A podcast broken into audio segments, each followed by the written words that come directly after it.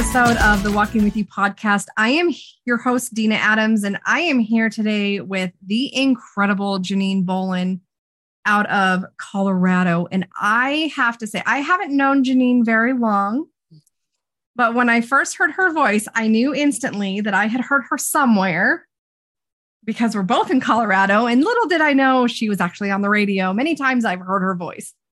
Um, Janine, the few times I've gotten to meet her and be in a room with the greatness of this group of people that I'm a part of, there's always so much grace that comes out of her.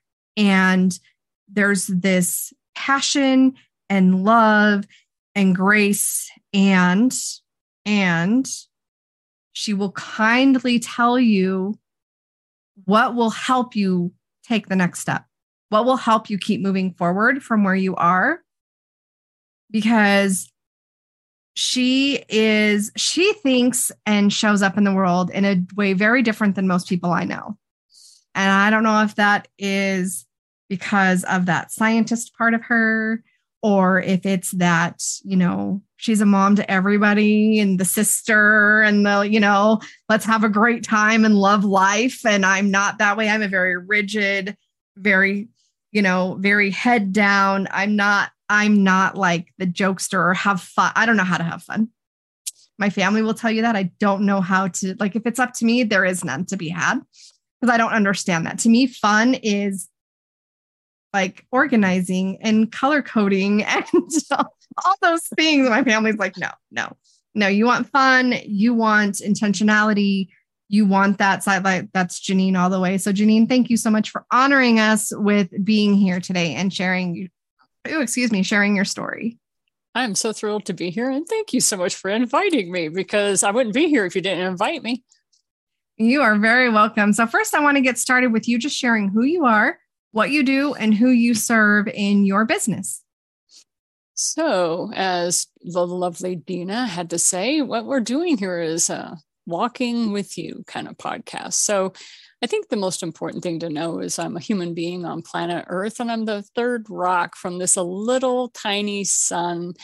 And we are in the Milky Way galaxy. And that place is like smallest type of galaxy humans even really look at is the Milky Way. When the Hubble telescope was first launched, I remember I cried. We were finally going to be able to see the stars in a way we'd never seen. And then it needed contacts. Remember, they had to send up a second shuttle because the, the uh, telescope didn't work. And they sent up a man who was a neurosurgeon. This was a man who had studied medicine and became an astronaut because he was the only one that had the calmness and peace of mind to be able to take huge gloves. I mean, gloves that are clunky, people, and use surgical grade instruments to install small optical lenses into mankind's most expensive telescope. And he did it. And to this day, we still admire the pictures. Now we've had a new telescope go up, and it's even better, and it's even bigger, and it's even more wonderful. But I will always honor the neurosurgeon that helped us see the stars. And that's who I am. I'm an analytical biochemist. I used to make drugs for a living, legal ones. And no, there's no Breaking Bad in my basement, but I love the stars. So I deal in the microscopic and the practical and make sure that you see clearly, but I never lose sight of what truly brings us inspiration. And that's the awe that is this galaxy. Oh, that's so beautiful. I've never, ever had anyone explain, one, introduce themselves the way you so eloquently did, or bring so much awe into something. I mean, I never knew that. Mm-hmm. It's not something you're really taught um, unless you really dig into things. So I, oh, that was just awesome. I feel like I don't know what to say at this point. After you talk, I'm like, do I say anything? I don't know that I can bring bring any kind of value to that conversation. I fail every science almost in school. I barely passed biology and I failed chemistry hard. I was like, no, not for math and science, not my cup of tea. No. So when I hear people talk and there's so much passion behind it, it's very intriguing to me because it's, it makes it fun to hear their perspective. Um, but what I'd like to do is have you share a bit of your story. That we all have a story of what we've had to overcome in order to be where we are. So when we look at Janine and we see twelve books, ninety-one, ninety-one online courses, years of broadcasting. I don't even remember how many shows. I, I don't remember how many shows you have done and produced, all the things um, over the years. But there's story behind that, you know, being a mom and running business and having these deep passions. I think it's important for people to remember that the destination is not what we should be shooting for. It's enjoying the journey along the way and learning from what we have to, what our experiences are, so we can grow and keep becoming who we're meant to become in this world. So I would love it to just give you the floor and let you share your story of overcoming some of the things that you've had to overcome, how you've overcome them to get to where you are today. I think the best way to describe that is I don't take breathing for granted. mm. I was an asthmatic because both of my parents were children of the fifties. And so they both smoked. And my sister and I were both allergic to smoking, but they smoked in the house and they smoked unfiltered cigarettes because that's what you did. Okay. Mm-hmm. So no judgment to them on that, because I think if they actually knew the harm that they were causing, it would have devastated them, because they were good parents. I mean, they were loving and kind. They just didn't know. And so I always had these asthma pa- attacks, and they didn't go away until I went to college. And that's when I went, huh, who knew? Because we were ignorant, because, you know, we don't need to go into the history of the cigarette industry, but we all know there was a lot of propaganda about how wonderful it was. So how could I be allergic to something as cigarette smoke or secondhand smoke? That wasn't what, right. You know, that wasn't even a thing. So I don't take breathing for granted, because I spent a lifetime learning how to breathe in a very toxic environment. And so I think the best thing I can share is that no matter what environment you're in, you can make choices on whether or not you suffer. Now, we're going to kind of go a little bit Buddhist here, but I was raised in Japan, and I had a Shaolin temple that was near our home. And my father was in the Navy and my mother was a nurse. And so most of my upbringing was outside of the United States. And so that Shaolin temple taught me how to meditate, but it was just like Kung Fu Panda was, even though that was set in China. Kung Fu Panda and I have something very much in common, and that is we both love those honey almond cookies that those monks hide. I remember the first time I saw Kung Fu Panda, and I told my kids, oh, that's exactly why I held so still in meditation, was because I wanted one of those cookies. So that's a delightful uh, way that I learned to meditate. And it was very helpful to me, because by calming myself down, I could oh, actually, I learned how to open up my eustachian tubes, even though, you know, I was told there was nothing wrong with me. I was probably allergic to something in my environment, but mm.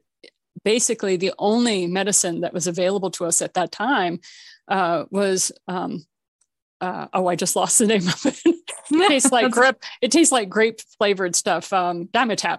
That was the only thing oh, we had. Right. It made you very, it made you very sleepy. And so I didn't like taking that. So I learned to meditate so that I could physically, and that's when I learned I had a lot of control of my body. I didn't realize I had so much control over my body, because, you know, you were told back in that time, you didn't have a lot of control over your body. You just had to deal with it. You're a human being on planet Earth, deal with it, deal with it, deal with it. Right. And so then the other one was, in high school, I read this really amazing book by Frank Herbert called Dune. And I learned about the Bene Gesserits and how they could control the muscles of their body. And I think I used the, the mantra that they had for fear, and how fear was the mind killer, I don't know how many times, but I never got to meet Frank Herbert, but if I had ever met him, I would have thanked him for that, because he kept me alive, because I would calm my heart rate down and I would meditate anytime I started having asthma attacks, because the only thing they had were inhalers that would wire me up so badly that I couldn't sit still and I was strung out, or mm-hmm. Dimetap. These were my options. Strung out or or wiped out. You're, you know, in a coma. Correct. So right? Like, it's there you go. Awful. So to me, I do not take breathing for granted. That's such an amazing story. I did not know that you spent most of that time growing up in Japan. That is something we have in common. Is our my dad was also Navy. Um, but that was before I was around. So I was about ready to say Eastern Theater or Western, because that was how they split it up, right? yeah, yeah. He was he was here. He was um off the uh out of California, mm-hmm. um, in the Navy, and he was on a battleship. He was in Vietnam, all that kind of stuff. But that was all before I was born. So I we never did the, you know, traveling to bases or anything like that. Um, so I've never had that experience, but I hear stories so much. And so that's one thing we have in common.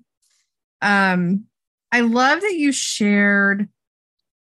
And I think this is where it maybe makes us think a little bit. You say you don't take breathing for granted. And I think about all the things, when you said that, all the things we take for granted. Our vision. My grandmother had had macular degeneration. She lost her frontal vision. And while she was driving, it just finally went, right? No more, can't see.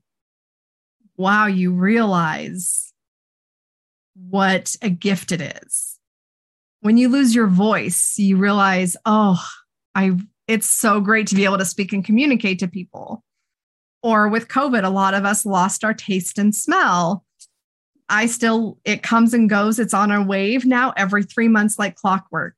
It gets really bad and then it gets somewhat better. It's never come back in full swing. And so I think about all the things we take for granted.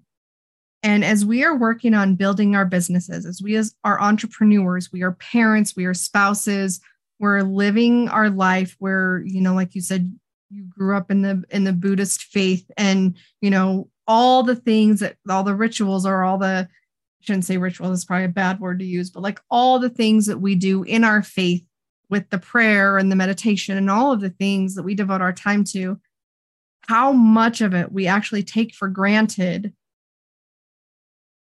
until something happens. And all of a sudden, it seems like we now realize how important that thing was for us. And as you were talking about taking for granted, you don't take for granted breathing. I think about what you do. If you weren't, if you had not been able to work through and overcome the breathing, to be able to do all the courses and to speak the way you do and run the podcast and do the broadcast on the radio, all of those things, none of those things would have been an option. Or they would have been extremely difficult. And you still probably, probably would have been able to do them, but maybe it would have been different. And the same can be said of Michael Phelps. He has a similar issue. Here we know this man as an incredible gold medal winner, multiple, multiple, multiple times over, mm-hmm. in swimming. And he can only breathe thirty percent of what most normal people can breathe. And yet he overcame that too. So I I bring up Michael Phelps because when I heard about his breathing issue, I'm like, yeah. When you have issues with breathing, which I don't anymore, but mm-hmm. when you when you struggle with that at some point, you get to a point where you had to look death in the face multiple times. I know Michael Phelps has, he doesn't talk about it, but mm-hmm. I'd love to have a little uh, conversation with him and say, so how many times have you stared death in the face? And he would mm-hmm. look at me, because anybody who's had any kind of breathing issues, there are those nights where you would wake up and you are unable to breathe. And yeah. so you just don't take it for granted. And so that's one of those things where when you've had to stare death in the face, you can make it a friend or you can make it an enemy. In my case, I made it a friend. I was like, okay, well, if it's my time to go, then at least I want to see what's on the other side. And so I had several experiences that were very mystical, metaphysical, whatever you want to call it. And, uh, and, and they weren't near death experiences. Like some people talk about N D Es. Mine were, I was struggling to breathe. And in order to distract myself, death would take me on trips. And when I would come back, I'd be wheezing and all that, but I would be breathing again. So I know there were many times where I probably had moments where the, the body was inert, but it was because I also knew that uh, I wasn't done living yet. And so there are so many people on this planet that have had similar issues like I have. I know I am not a rarity. I know there are a lot of them. And I just wanted to let those wonderful people know that uh, I understand what you've been through. And I understand why you have a passion in your belly. And I understand why people look at you and they accuse you of really crazy things. Like they say that you're a high functioning A D H D, or they say you're mm-hmm. high functioning autistic, or they say you're high functioning. High functioning is that word, right? High functioning, meaning, would you slow down and stop moving because you're making me tired just thinking about all the things that you do. Mm-hmm. And I wanted to let you know, I understand what drives you. And that is, life is precious. Yeah. Life is to be cherished, but we don't relax the way other people relax. It's kind of like the Matrix, where the old man says, I have a hard time sleeping. I figure I was asleep the first eighteen years of my life. I'm done sleeping. Same thing. I really like that. I, um, our son had asthma. Our youngest son had asthma growing up, and it was devastating. And I felt so helpless watching him go through these bouts of coughing to the point that he would throw up because he couldn't breathe. And, you know, we did everything. We did all the things all the time. Um, but it really changed so much for his world. And I didn't get asthma until I moved to Colorado, and I just never adapted. Apparently I get what they call activity induced asthma, where my lungs just like, nope, we're done. We're not doing this. It's not happening. Um, and so I can relate watching someone go through that versus going through it myself, to the point of feeling like, oh my gosh, I can't breathe. I don't know what to do. I've done everything. Um, and I think there's so many things in life that happen in our, in our environments based on the choices that we make that make us think, I'm done. I don't have anything left in me. And so I, I know you have so much wisdom to share, and I would really like, because you mentioned it earlier, like we have a choice about our environment, right? We get to choose whether or not it fuels us or stops us. I am one of those people that when I come up against resistance, it is not something that fuels me at all. If it's, I, it debilitates me and shuts me down instantly. So to, but I'm a very entrepreneurial spirit. I am full of love and optimism and passion. And so what's happening to me when this feeling comes over me that I can't do anymore, and I feel debilitated and I hit this brick wall, I don't get when a lot of people say, oh, that fire, that when people say I can't do it, or when I come up against opposition, it just pushes me harder. It doesn't do that to me.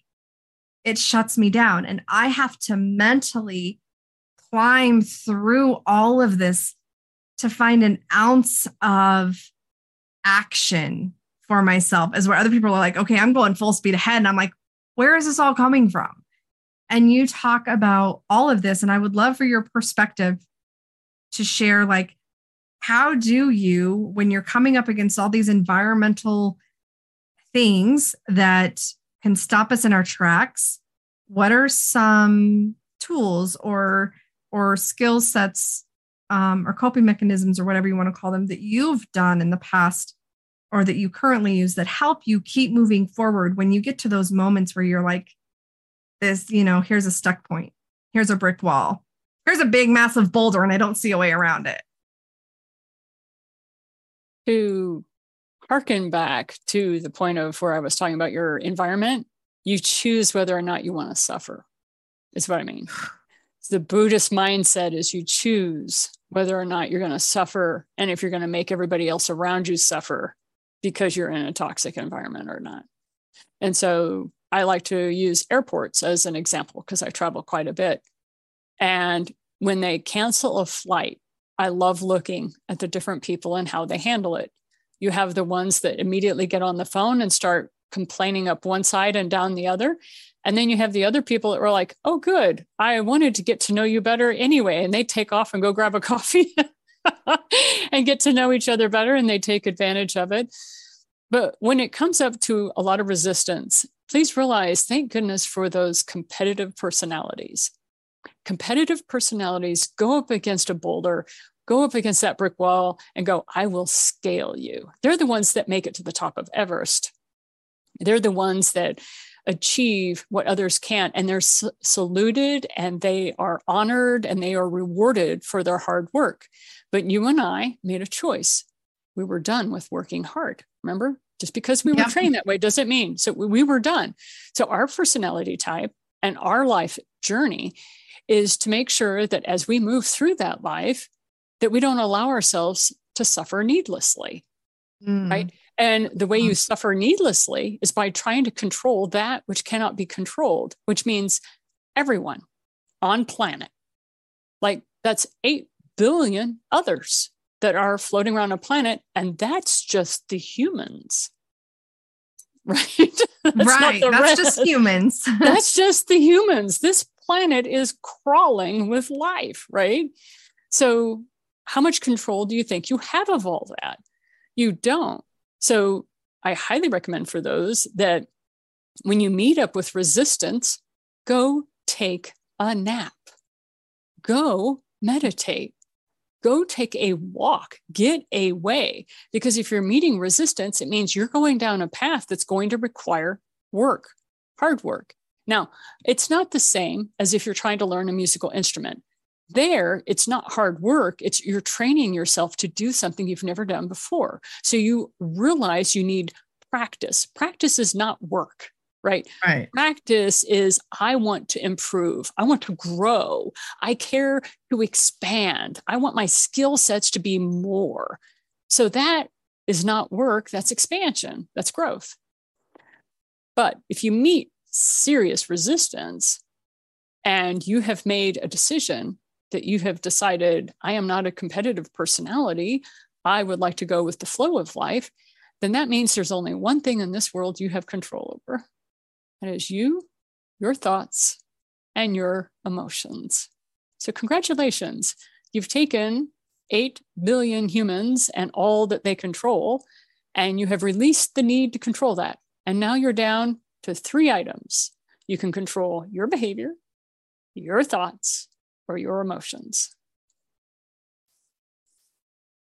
See, and now we have a pause because Dina's taking notes. And Janine's a college professor. She used to teach math and physics, and she knows when to pause to let the students catch up with their thoughts because you're thinking faster than I'm speaking. And I always know that. Yeah. Oh my gosh. I, I think about um, when you mentioned the airports, I can totally relate to that. I went out to, um, I went out to go to my son's basic graduate, basic training graduation, and we were flying out. We were all done. Didn't really, I didn't know anybody there, and our flights all get canceled. Really teeny tiny airport that actually closes at night. I don't understand that. We're in Colorado, so we have D I A. It doesn't ever close. Um, so I didn't understand the whole, the airport closes. I don't, I can't grasp that, but they said, we can get you a connecting flight in the morning. I'm like, but the connecting flight is after my flight in the next state over. So somehow I have to get there.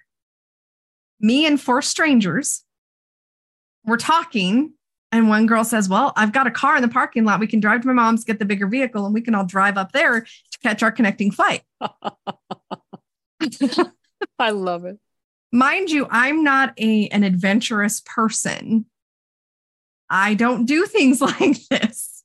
But you did something like but that. I didn't did you? something like that. I was like, let's go. Like, let's go. So we're in this car and we end up in this in this um, neighborhood that's really fancy, really big houses, and we're like, we like we were ma- we were making jokes, but we were kind of a little serious. Like, are, is she taking us to like to our demise? Like, we have no idea what we got ourselves into. We pull up, you know, you drive down this long driveway to get to the house so no one can hear you scream, kind of thing. Like, we were kind of panicking a little bit. But I mean, obviously I'm here, everything's fine. But it was just one of those things that, you know, we never know what the outcome is going to be. And if we aren't ever willing to step outside of our comfort zone to do something to get us to the next place, to get us to the next step, to keep growing, we won't ever. And we will just as easily die sitting where we were as we would if we got in the car and left, right? We have no idea what's going to happen. And it's not to say people should be reckless with their choices and being adventurous or anything like that. It's just to say that I was that person where normally I would just, okay, I'll get a hotel room, I'll sit here and wait, and I'll figure it out. Like, or, you know, let it all get figured out for me. I was never that person that would find a way to make it where I had to go. And that one night I did. And it was, we had such an amazing time, five strangers in a vehicle all night, driving to get to where we needed to get to, to the next airport so we could catch all of our flights out. And it was, it was an experience that I wouldn't trade for anything, but speaks to choosing your environment and choosing what you do and don't allow to happen to you, because you get to choose the actions you take beyond that. And I think it gave me a really good, different perspective on my encouragement to others to choose so others aren't choosing for you. It was a great, a great way to explain that. It just made me think of that. Mm-hmm. And what I encourage people to understand is you make good choices. I, I don't know who told you you don't make good choices, but you make good choices. The challenge can be when you start calibrating yourself to bad choices you made in the past, to which I say, but you wouldn't make that same choice today, would you? And they go, oh, no, never. I'm like, therefore, you have made good choices. You have improved. You've gotten better. You're not that person that was twenty-two years old and decided to stick around the party, even though you saw somebody breaking out the drugs or, you know, whatever. You know, mm-hmm. Nowadays, you know, you know, that that's a path of pain you don't want to go down. So ergo, you see somebody breaking out dollar bills and start rolling them up. You're like, I'm out. When right. You see the razor blades and the mirrors start coming out. So you're like, okay, we're done. Um, you walk out of those situations. And so uh, most people don't have to get to that extreme. All right. So just, I, I highly recommend to a lot of my students, I say, start writing down, I make good choices. I trust myself to make yeah. good choices. I live a life according to my design. I love the fact of how I feel right now. Right now, I feel content. Right now, I feel like I'm in control. And so you just, you just have this conversation with yourself and you just state facts, and it's not emotional. You're not trying to do anything. You're just trying to bring yourself to what they call your center. You're coming to your center. You're coming to what, who, and what you really are. And so that's one of my favorite things to do. First thing in the morning, after my feet hit the floor and I make the pot of coffee, uh, is I'm sitting there with my notebook writing out. And I, I have a list of over twenty-three things that I write out. That's very, very blasé to most people. And that is, I trust myself to make good decisions. I love mm. the way I feel right now. I love that feeling of right place, right time. I love how my life looks. I find my life to be delicious. I love this delicious knowing. I love the fact that I'm breathing. You know, it's so stupid. And, and I know that a lot of people are already into this habit with the gratitude journal, but to me, the gratitude journal never really set well. It didn't work uh, for me because I am so grateful for everything beyond breathing. Breathing's my baseline. Yeah, I'm grateful for everything over that. And, and so it didn't work well for me. So mm-hmm. I ended up coming up with the thing that that is the exercise I just shared with you. And that is It's very easy to lose confidence, like you said, when you're up against a lot of stuff, but please realize, um, what is the joke? Uh, the only one who's one hundred percent confident are the psychopaths or sociopaths or something like that. I, I'm going to bungle, you know, bungle that joke, but it's like the only people on the planet who are one hundred percent confident are those we really don't want running around, okay? Because we end up incarcerating them because they don't behave well. So the fact oh, that, that you- freaks me out. I've never heard that. Oh, oh, wow. Okay. No, go ahead. Continue. I just just well, a little like, bit of human psychology, dear. Wow. If you think about it. That is scary, though. The people that are one hundred percent confident yeah. and truly believe are the ones that end up doing some pretty horrific things according to the rest of society. And so just realize that if you're struggling with confidence, I think you're growing, you're expanding, and you're being a contributing member to the human race. Thank you. Thank you. I love that. I think that it gives us something to think about, where you said, when you're saying all the things that you love every day, it's about fact. It's not a fake it till you make it. It's not all these things that we are told we need to tell ourselves to pump ourselves up, because I don't, I don't like that. I, I do affirmations. I do speak life into myself.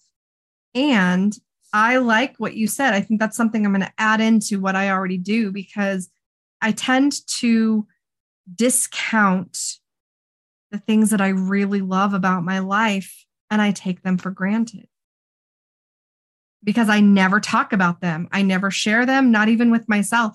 And I think that's something that is a is a great thing to add into whatever our daily, our daily things are for getting started with our day, is what we love. It's amazing. I love it. I love Human it. beings are so much more powerful than we ever give ourselves credit for. Mm. And so realize a lot of this self-help stuff that started in the seventies was in an effort to keep the momentum going from what the sixties taught us, which was we needed to be in control of our own lives. We needed that ability to be in that state of freedom. And so I'm very grateful for the sixties people who, they didn't know what the freedom looked like. They didn't know how it should express itself. So what did they do? They refused to take baths. They refused to cut their hair. They were just rebelling at everything. And then in the seventies, you had the me generation. It was all about individualistic uh, mm. mindsets. But then it kind of started to open up the way for self-awareness. And now that we are where we are now, what is fascinating to me is the fact that so many people are like, really, you're going to go to war now? Well, we all know this does not help anybody except the, you know, military industrial complex. mm. So how are we going, how are we going to move forward as humanity? And now that our economy is so globalized, you know, what happens to somebody in Taiwan, I can find out within two minutes. All I have to have is an internet connection. So I have friends now all over the world, like many other people after twenty twenty. And when you start talking about war, you're like, wait a minute, my friend Joey's over there, right? Oh, and by the way, Joey doesn't look anything like me, and we both have two different types of jobs, but guess what? We're collaborating right now, and you're screwing this up. It's a very different world we live in, and I love it. I wouldn't it is have a very it any other way. World. That is true. It's a very different world, and I think it's almost feels on a daily basis. It's ever changing so fast anymore than it used to. So, Janine, thank you so much for being here and sharing your wisdom and your insight and your greatness with us today. I really appreciate your time. It's always a delight to be invited to be able to speak. And so I am honored to have this sacred space. Thank you very much for your time. That was so amazing. Um, and I just realized, so I'll have to cut this into the podcast part. I was so, I just was so in awe listening to you. Um, so Janine has shared a link below for those of you that want to get connected with her and learn more about her. Um, you can join her Friday, her Open Friday Coffee, which I have had the pleasure to attend. And it's a great space. Come in, get to know her, learn her community. Her website's below. How you can connect with her is there. And if at any point you felt and believed, like I did, that Janine had so much greatness to share, share this out with those in your world so you all can share her greatness together. And thank you so much for listening. There we go. Now I can finish up, though. I'm like, I always forget to do the ending because I get so intrigued with everything going on. Before you go, because I know we're close on time, yeah, but I'll read good. you. This is for you. I'll read this for you, okay? Because you want to uh, do something new and different, and so I'll record it for you. I trust myself to make good decisions. I will always be abundant. I'm living my best life. I am thankful how, for how I feel right now. I'm making good decisions. I'm thankful for who I am right now. I'm thankful for who I be. I'm thankful for my point of attraction. I'm thankful I know this stuff. I'm thankful for my inner being that is aware of me. I feel happy and I enjoy what I do. This is such a de- delicious life I am living. I really like this delicious knowing. I'm excited by what's going to unfold. I'm excited by the possibilities and the potentials. I love the feeling of receiving and being in alignment. I adore the trust people have in me. I love the feeling of right place, right time. I'm thankful for the spiritual, mental, emotional, and physical health I have. I'm thankful for my thriving life. Attract, attract, attract. So you attract what you want and what you're thankful for. Yeah. Yes, we do. Yes, so we do. I just wanted to give you that since you wanted to, uh, not all of those statements will be appropriate for you or your life. It won't be in harmony with where you're going. And that's not the point. The point is that's my stuff. But if any of those sentences can inspire you to create your own, I would love I would love for you to be able to, at one point, share that back with me someday and say, hey, these are mine. Thank you so much for, for being, being willing to share that with me. That really mm-hmm. means a lot to me. Yeah. Well, you're that. willing to improve. Are you kidding? Of course. I'm glad to share oh, that with you. Every day, every right? second. Like, what did I do wrong? And how do I do better? And, you know, all the things. It's, it's a craziness. I think it's an addiction. So one oh. last little bit, and that is you can't get it wrong. Did you know that? Has anyone ever told you that? Mm-mm. You can't get it wrong. You can't get it wrong because you're breathing. As long as you're breathing, you're fine. And then when you're not breathing, you're done. So you can't get it wrong. That whole right, wrong thing, yeah. that's the ego. Yeah. So I just yeah. wanted to share that with you. Anyway, dear one, you. you take care of yourself and thank, thank you, you. And we will chat again very soon, I'm sure. Yes. All take right. care. Thank you. Um, bye-bye. Bye.